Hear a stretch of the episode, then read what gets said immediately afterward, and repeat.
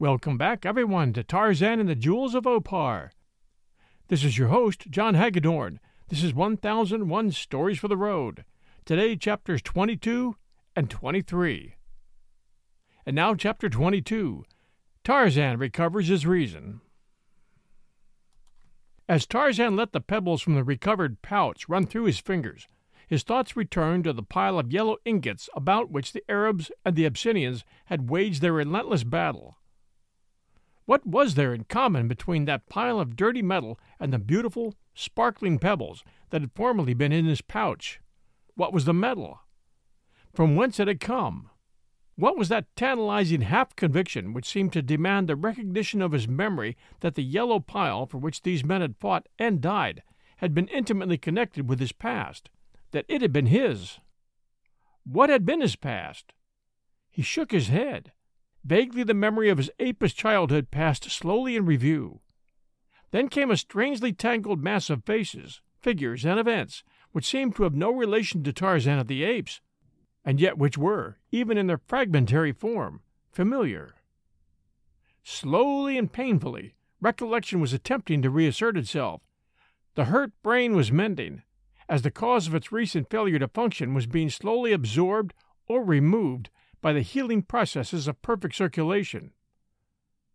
The people who now passed before his mind's eye for the first time in weeks were familiar faces, but yet he could neither place them in the niches they had once filled in his past life, nor call them by name. One was a fair she, and it was her face which most often moved him through the tangled recollections of his convalescing brain. Who was she? What had she been to Tarzan of the Apes? He seemed to see her about the very spot upon which the pile of gold had been unearthed by the Abyssinians, but the surroundings were vastly different from those which now obtained.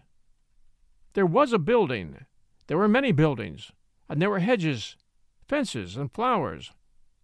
Tarzan puckered his brow in puzzled study of the wonderful problem.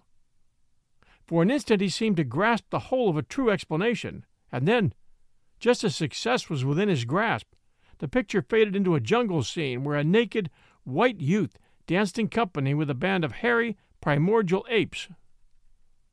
Tarzan shook his head and sighed. Why was it that he could not recollect? At least he was sure that in some way the pile of gold, the place where it lay, the subtle aroma of the elusive she he had been pursuing, the memory figure of the white woman, and he himself were inextricably connected by the ties of a forgotten past. If the woman belonged there, what better place to search or await her than the very spot which his broken recollections seemed to assign to her? It was worth trying. Tarzan slipped the thong of the empty pouch over his shoulder and started off through the trees in the direction of the plain. At the outskirts of the forest, he met the Arabs returning in search of Achmet Zek. Hiding, he let them pass, and then resumed his way toward the charred ruins of the home he had been almost upon the point of recalling to his memory. His journey across the plain was interrupted by the discovery of a small herd of antelope in a little swale, where the cover and the wind were well combined to make stalking easy. A fat yearling rewarded a half hour of stealthy creeping and a sudden savage rush, and it was late in the afternoon when the ape man settled himself upon his haunches beside his kill to enjoy the fruits of his skill his cunning, and his prowess. His hunger satisfied, thirst next claimed his attention. The river lured him by the shortest path toward its refreshing waters, and when he had drunk, night had already fallen, and he was some half mile or more downstream from the point where he had seen the pile of yellow ingots, and where he hoped to meet the memory woman, or find some clue to her whereabouts or her identity. To the jungle bred, Time is usually a matter of small moment, and haste, except when endangered by terror, by rage, or by hunger, is distasteful. Today was gone. Therefore, tomorrow, of which there was an infinite procession, would answer admirably for Tarzan's further quest. And besides, the ape man was tired, and would sleep. A tree afforded him the safety, seclusion, and comforts of a well appointed bedchamber and to the chorus of the hunters and of the hunted of the wild river bank he soon dropped off into deep slumber. Morning found him both hungry and thirsty again, and dropping from his tree, he made his way to the drinking place at the river's edge. There he found Numa, the lion, ahead of him. The big fellow was lapping the water greedily, and at the approach of Tarzan along the trail in his rear, he raised his head and, turning his gaze backward across his maned shoulders, glared at the intruder. A low growl of warning rumbled from his throat, but Tarzan, guessing that the beast had just quitted his kill and was well filled, merely made a slight detour and continued to the river, where he stopped a few yards above the tawny cat, and dropping upon his hands and knees, plunged his face into the cool water. For a moment the lion continued to eye the man. Then he resumed his drinking, and man and beast quenched their thirst side by side, each apparently oblivious of the other's presence. Numa was the first to finish. Raising his head, he gazed across the river for a few minutes with that stony fixity of attention which is characteristic of his kind. But for the ruffling of his black mane to the touch of the passing breeze, he might have been wrought from golden bronze, so motionless, so statuesque his pose. A deep sigh from the cavernous lungs dispelled the illusion. The mighty head swung slowly around until the yellow eyes rested upon the man. The bristled lip curved upward, exposing yellow fangs. Another warning growl vibrated the heavy jowls, and the king of beasts turned majestically about, and paced slowly up the trail into the dense reeds. Tarzan of the Apes drank on, but from the corners of his gray eyes he watched the great brute's every move until he had disappeared from view, and, after, his keen ears marked the movements of the carnivore.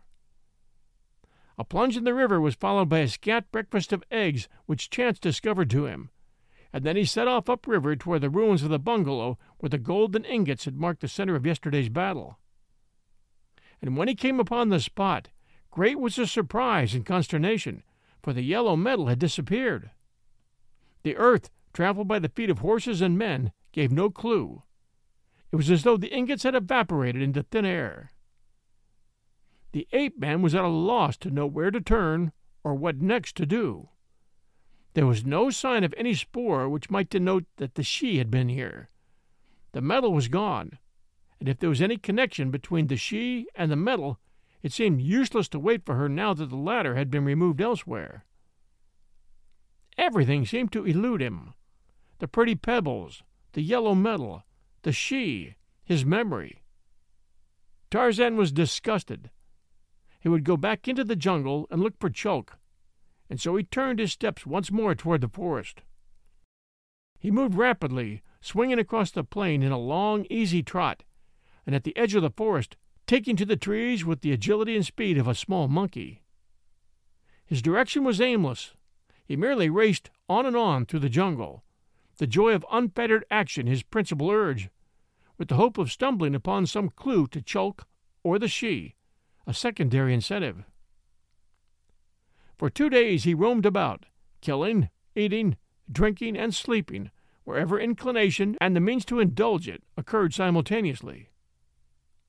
It was upon the morning of the third day that the scent spoor of a horse and man were wafted faintly to his nostrils.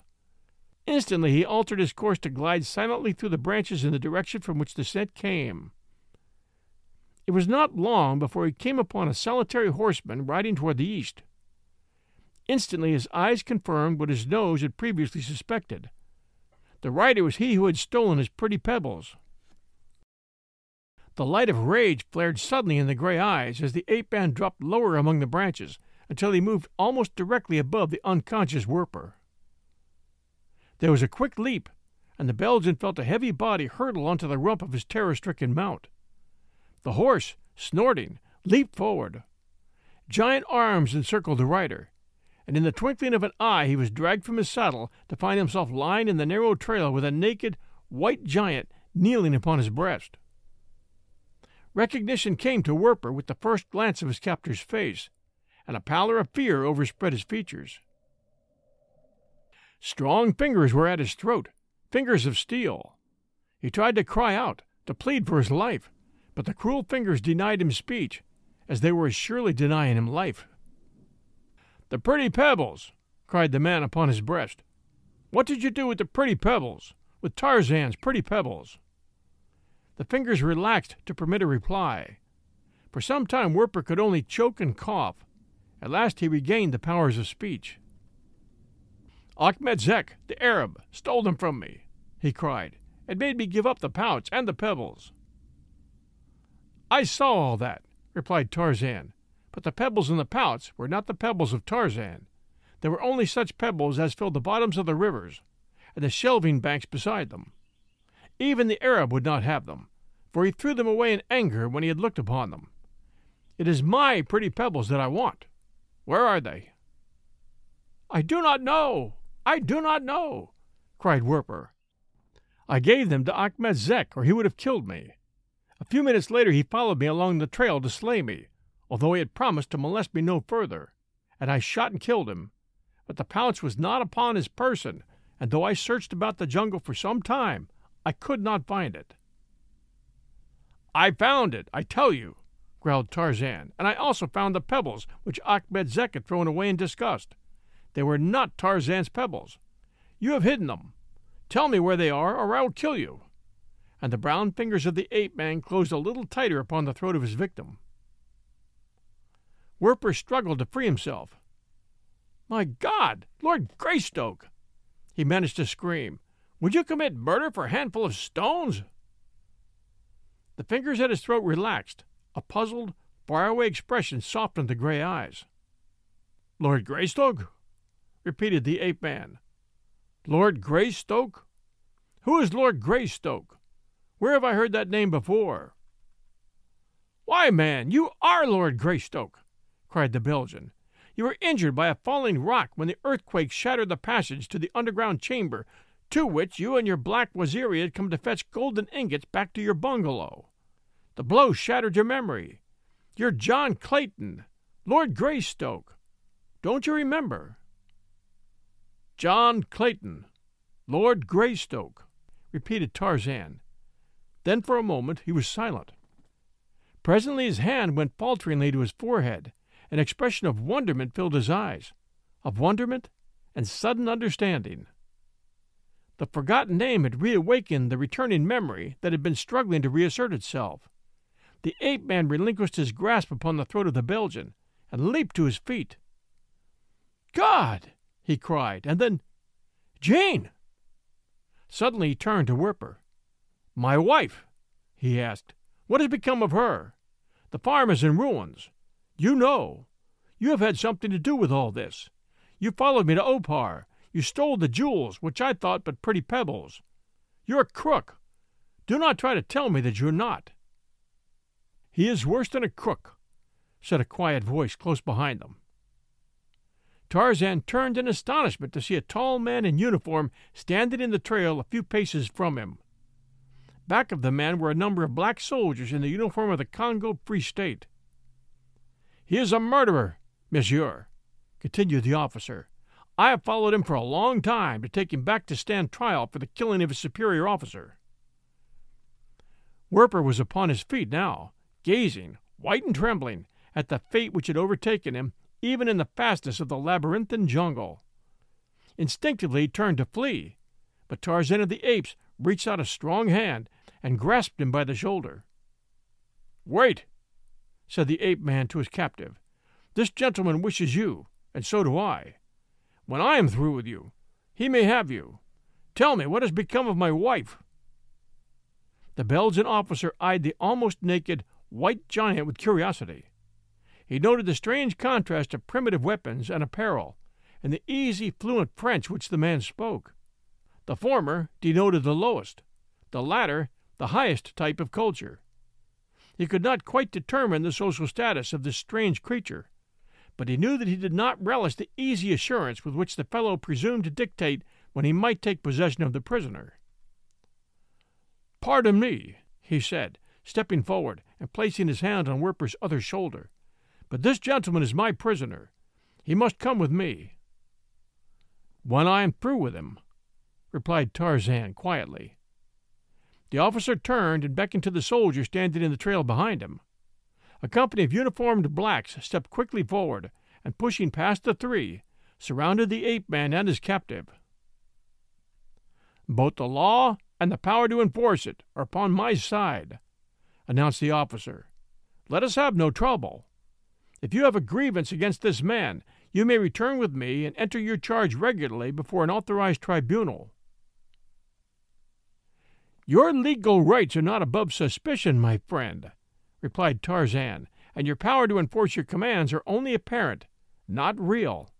You have presumed to enter British territory with an armed force. Where is your authority for this invasion? Where are the extradition papers which warrant the arrest of this man? And what assurance have you that I cannot bring an armed force about you that will prevent your return to the Congo Free State? The Belgian lost his temper.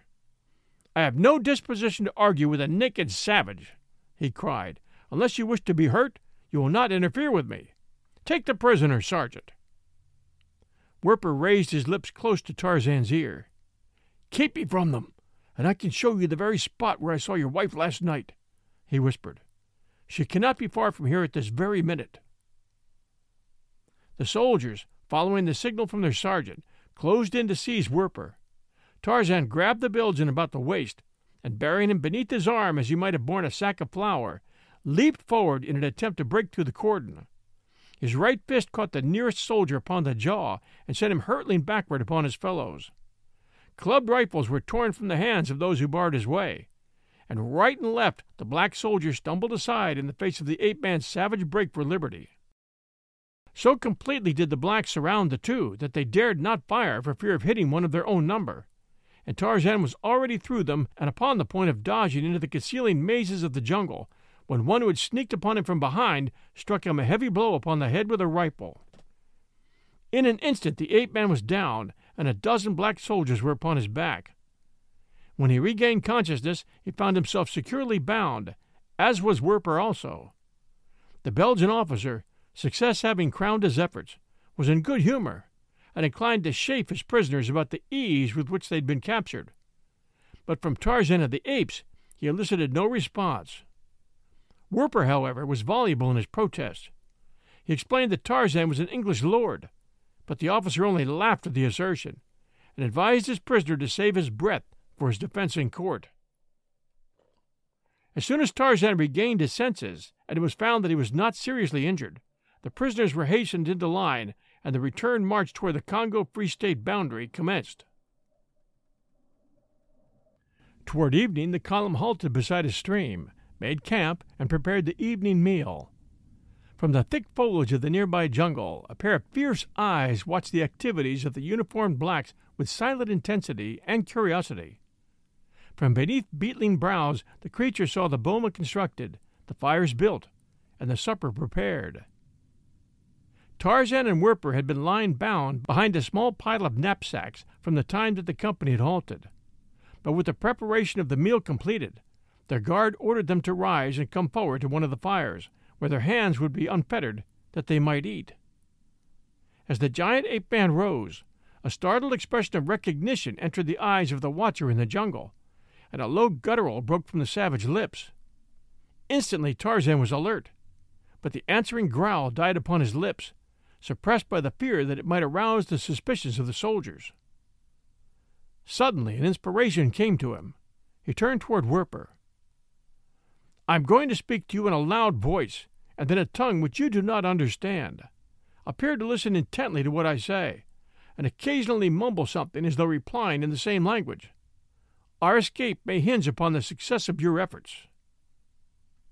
Werper nodded in assent and understanding, and immediately there broke from the lips of his companion a strange jargon which might have been compared with equal propriety to the barking and growling of a dog and the chattering of monkeys.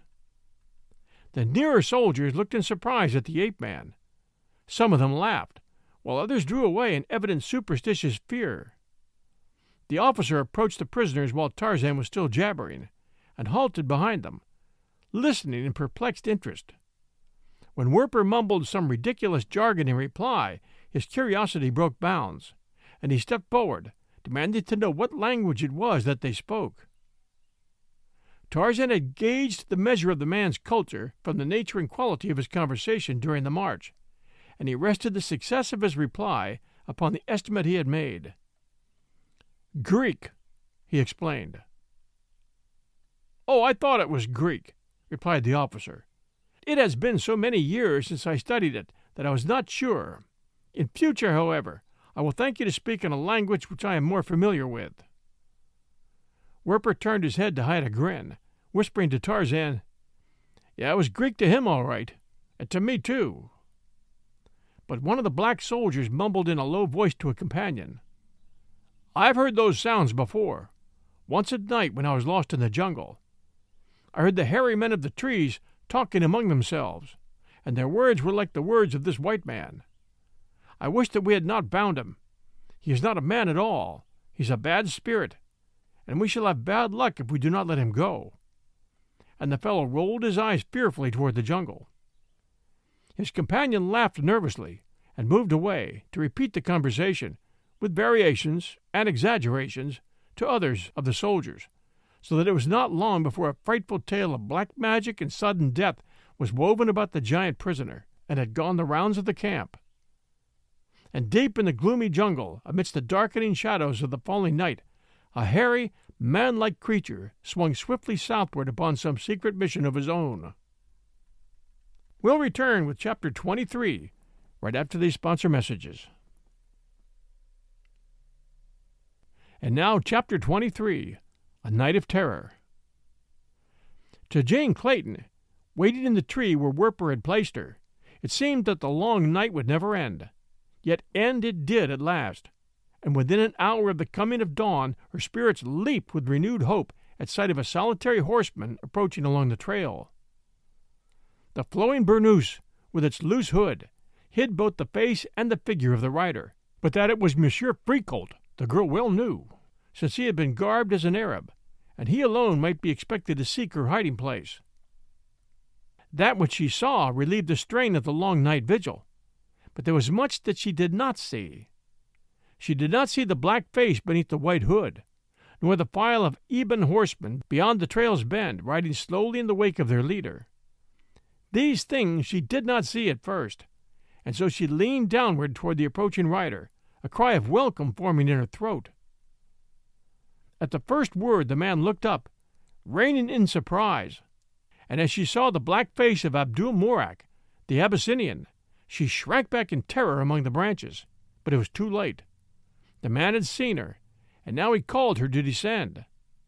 At first she refused, but when a dozen black cavalrymen drew up behind their leader, and at Abdul Mourak's command one of them started to climb the tree after her, she realized that resistance was futile, and came slowly down to stand upon the ground before this new captor and plead her cause in the name of justice and humanity.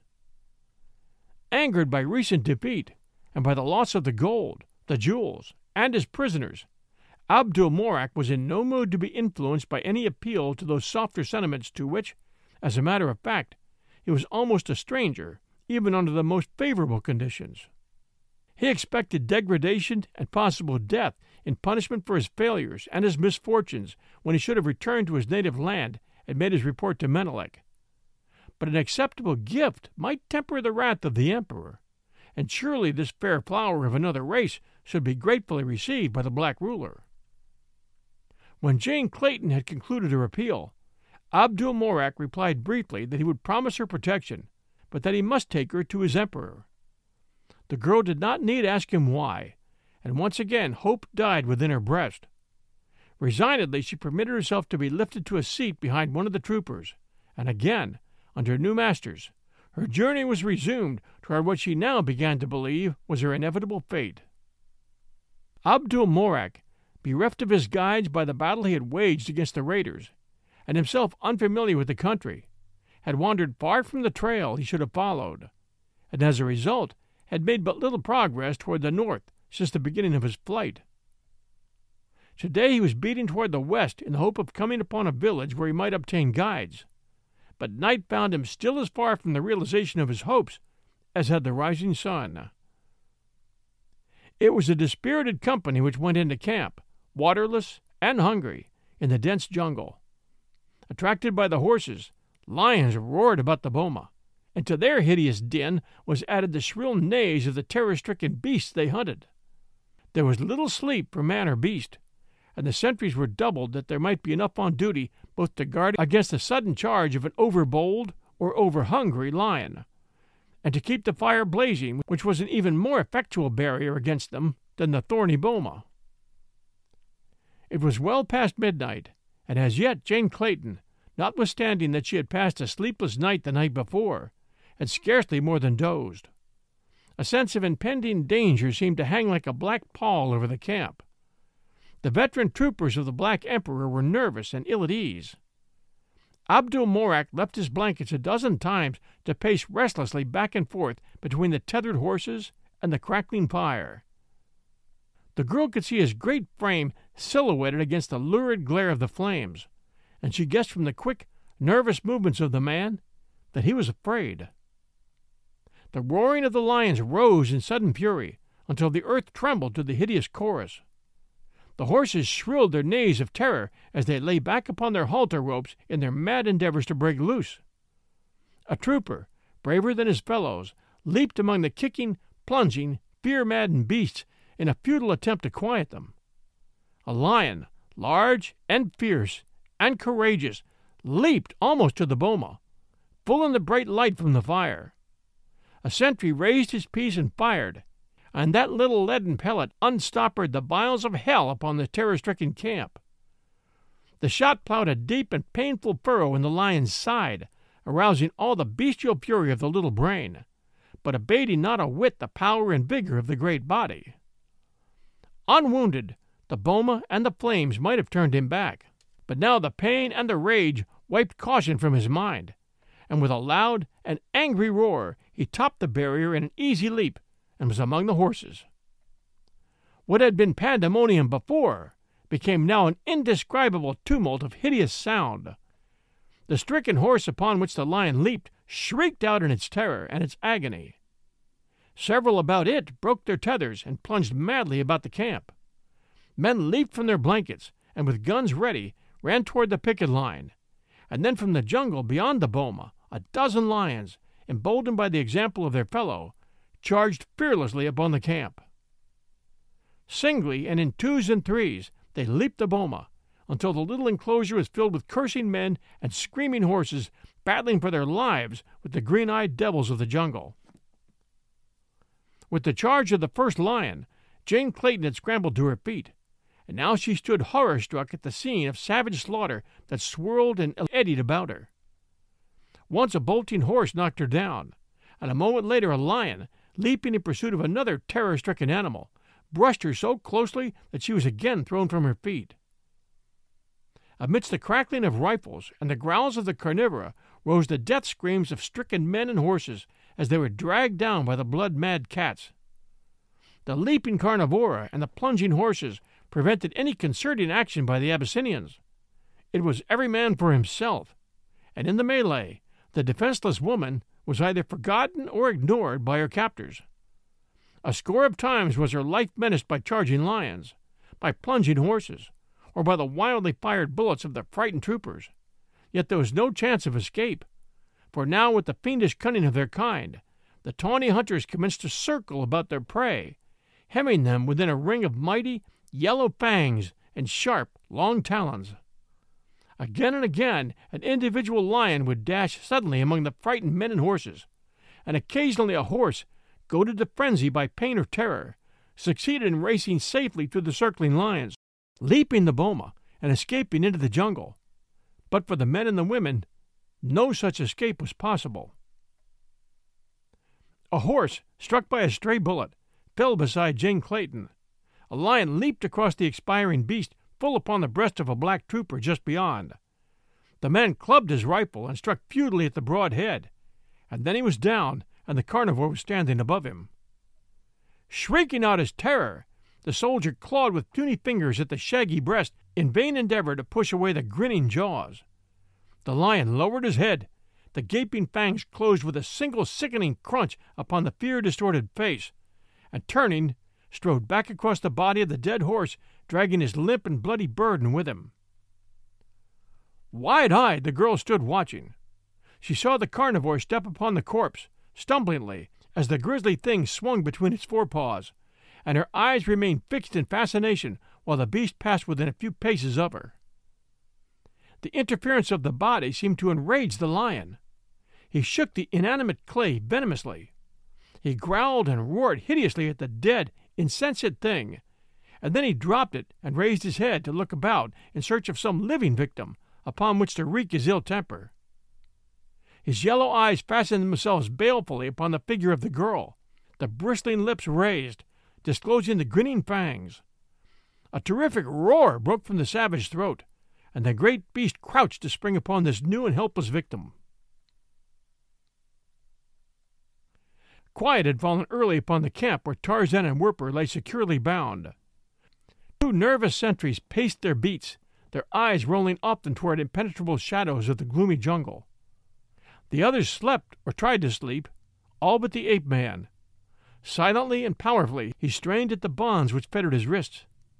The muscles knotted beneath the smooth brown skin of his arms and shoulders. The veins stood out upon his temples from the force of his exertions.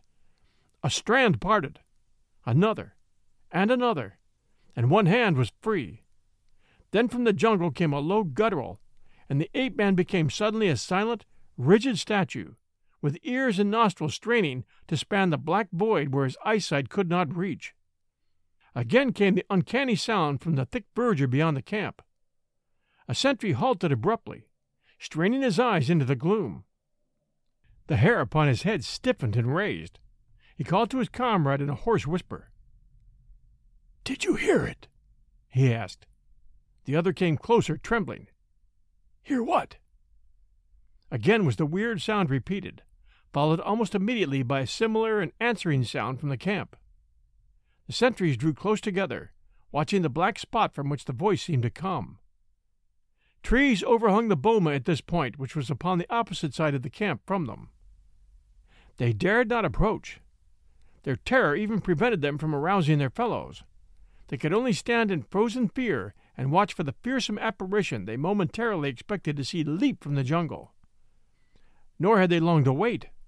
A dim, bulky form dropped lightly from the branches of a tree into the camp. At the sight of it, one of the sentries recovered command of his muscles and his voice. Screaming loudly to awaken the sleeping camp, he leaped toward the flickering watchfire and threw a mass of brush upon it. The white officer and the black soldiers sprang from their blankets. The flames leaped high upon the rejuvenated fire, lighting the entire camp, and the awakened men shrank back in superstitious terror from the sight that met their frightened and astonished vision. A dozen huge and hairy forms loomed large beneath the trees at the far side of the enclosure. The white giant, one hand freed, had struggled to his knees and was calling to the frightful nocturnal visitors in a hideous medley of bestial gutturals, barkings, and growlings. Werper had managed to sit up. He, too, saw the savage faces of the approaching anthropoids and scarcely knew whether to be relieved or terror stricken. Growling, the great apes leaped forward toward Tarzan and Werper. Chulk led them. The Belgian officer called to his men to fire upon the intruders, but the soldiers held back, filled as they were with superstitious terror of the hairy tree men, and with the conviction that the white giant who could thus summon the beasts of the jungle to his aid was more than human. Drawing his own weapon, the officer fired, and Tarzan, fearing the effect of the noise upon his really timid friends, called to them to hasten and fulfill his commands.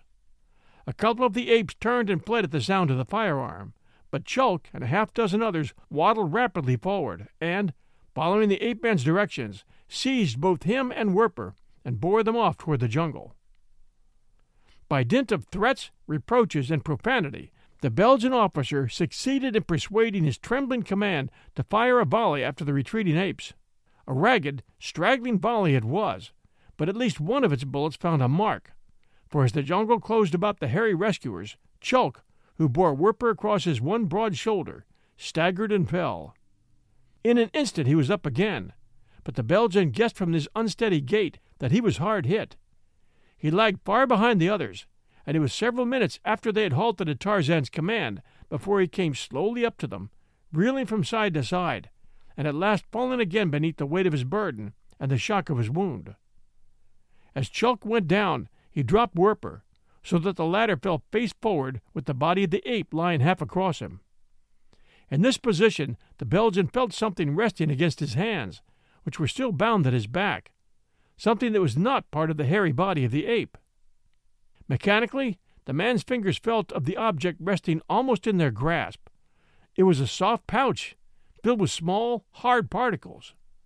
Werper gasped in wonderment as recognition filtered through the incredulity of his mind.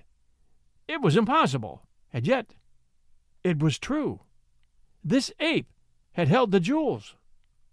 Feverishly he strove to remove the pouch from the ape and transfer it to his own possession, but the restricted radius to which his bonds held his hands prevented this, though he did succeed in tucking the pouch with its precious contents inside the waistband of his trousers.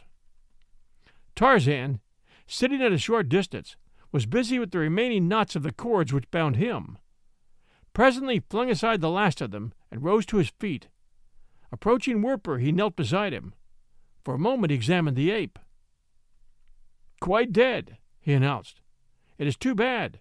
He was a splendid creature. And then he turned to the work of liberating the Belgian. He freed his hands first, and then commenced upon the knots at his ankles. I can do the rest, said the Belgian. I have a small pocket knife, which they overlooked when they searched me.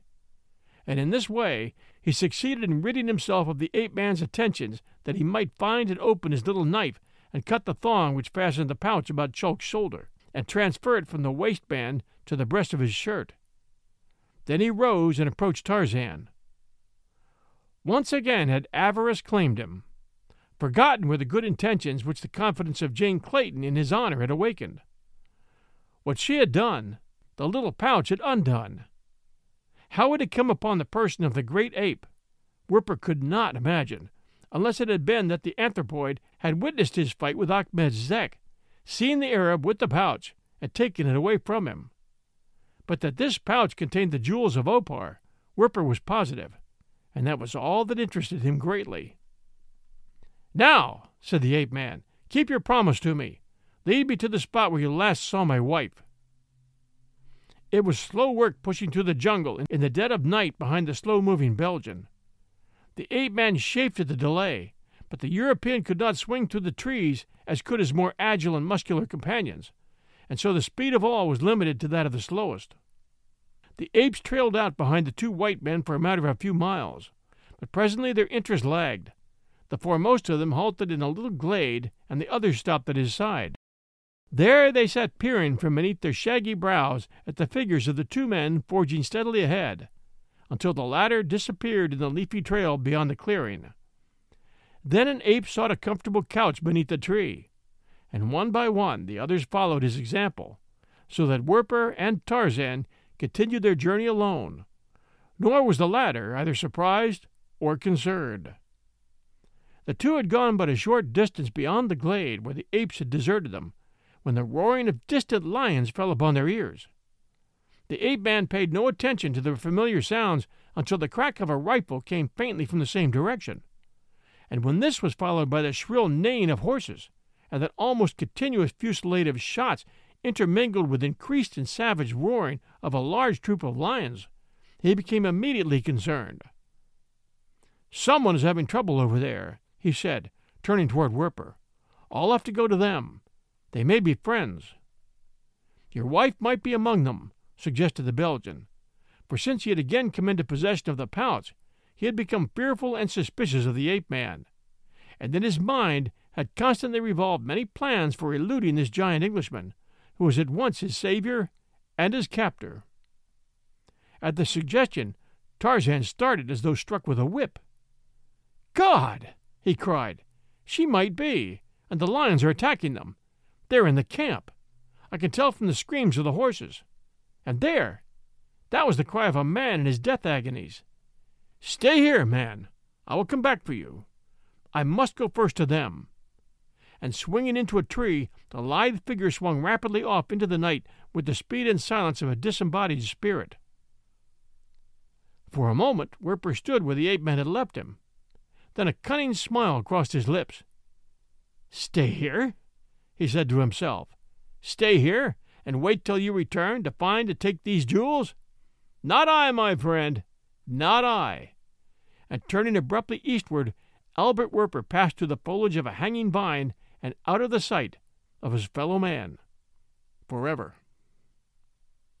Tune in next week for the last two chapters, chapter 24 and 25 of Tarzan of the Apes, The Jewels of Opar.